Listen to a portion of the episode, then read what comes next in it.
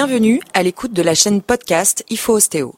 L'Institut de formation ostéopathique s'adresse aux ostéopathes DO qui souhaitent acquérir de nouvelles compétences ou approfondir leurs connaissances dans le domaine de l'ostéopathie. Dans ces podcasts, nous vous présenterons les formations innovantes qui sont proposées par l'Institut et dont le dénominateur commun est d'offrir un retour aux sources de l'ostéopathie ainsi qu'une approche différente du métier d'ostéopathe. Cette troisième formation animée par Jean-Pierre Dessin, traitera des axes myofascio-articulaires et se tiendra les 23 et 24 octobre prochains à Lyon.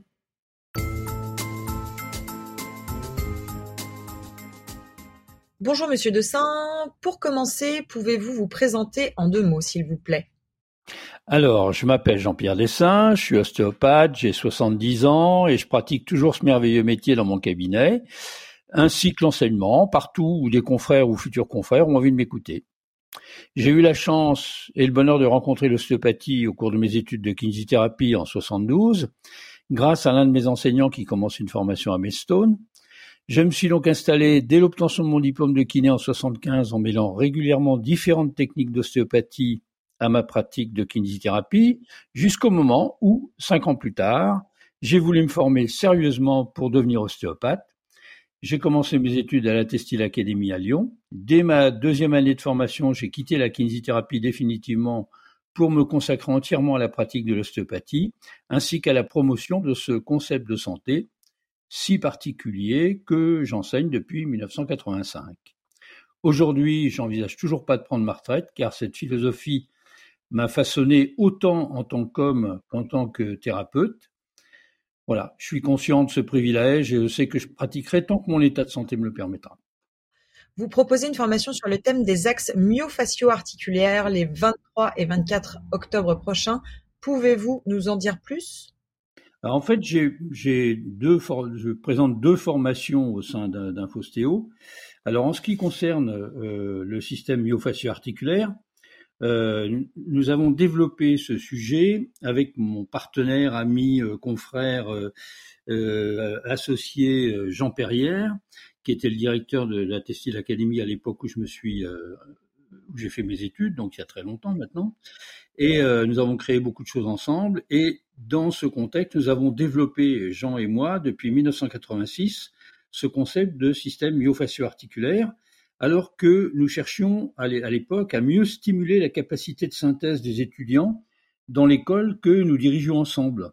C'est ce que les anglo-saxons appellent la phase d'intégration dans l'enseignement. Euh, à l'époque, les programmes d'enseignement, d'ailleurs toujours encore maintenant, étaient découpés de façon analytique sur le modèle médical classique et les étudiants avaient donc beaucoup de mal à replacer ces savoirs fragmentés dans le concept de globalité de l'ostéopathie. Et c'est en regroupant les différents thèmes par système que nous avons pu euh, mieux en faire ressortir les interactions.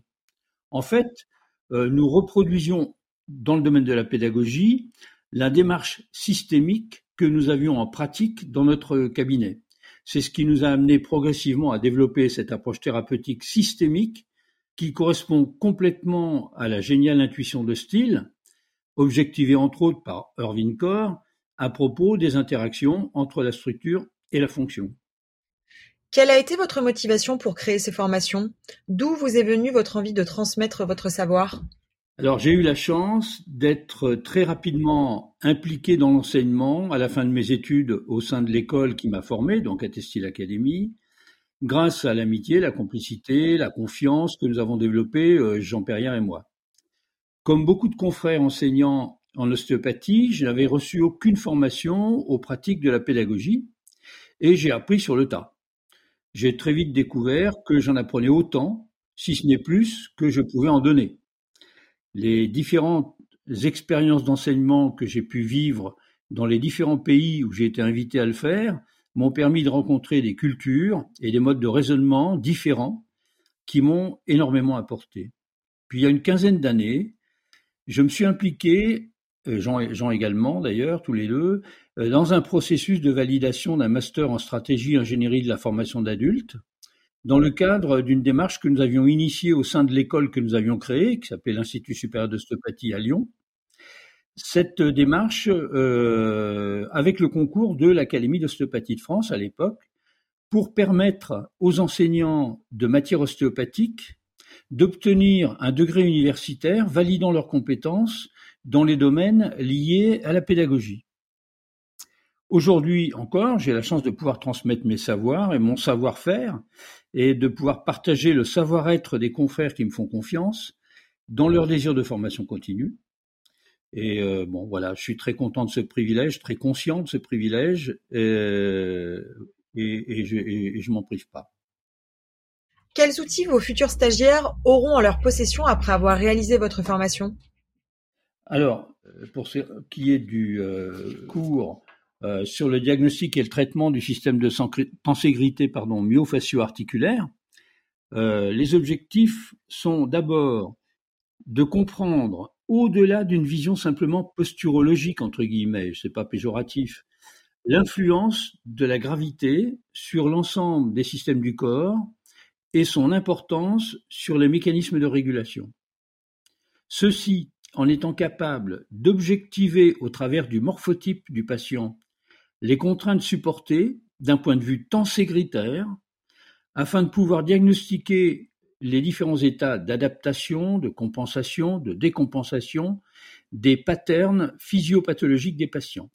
La démarche diagnostique enseignée permet d'acquérir une pratique raisonnée à partir d'analyses adaptées aux états dysfonctionnels pour élaborer des stratégies thérapeutiques logiques et objectivables afin de mieux prendre en charge les schémas dysfonctionnels complexes et récidivants.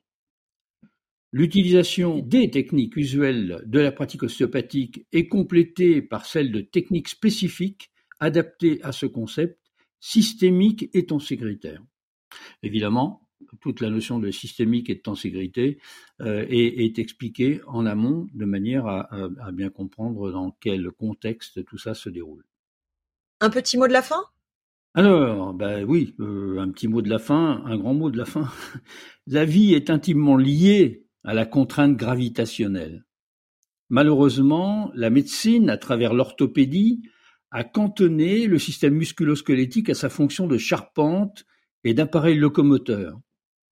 L'approche systémique de l'ostéopathie permet de comprendre ce système comme un système beaucoup plus complexe, en effet, il est composé lui-même de sous-systèmes en interaction permanente avec tous les autres systèmes de l'organisme pour gérer ensemble les conséquences des contraintes que la force de gravité induit sur notre organisme. Andrew Taylor Steele a parfaitement compris ces notions avant que n'existent les concepts de systémique et de tenségrité, et c'est ce qui, de mon point de vue, résume son génie. Le meilleur hommage que nous puissions lui faire et de respecter sa dernière pensée. Faisons en sorte de garder l'ostéopathie pure. C'est notre mission. Merci beaucoup, Monsieur De Saint. Nous vous donnons rendez-vous donc les 23 et 24 octobre prochains à Lyon. Pour toute information complémentaire et pour s'inscrire à l'une de nos formations, consultez notre site internet www.institut-formation-ostéopathique au pluriel.com. Nous sommes aussi présents et actifs sur les réseaux sociaux, at formation au pluriel ostéo. À bientôt!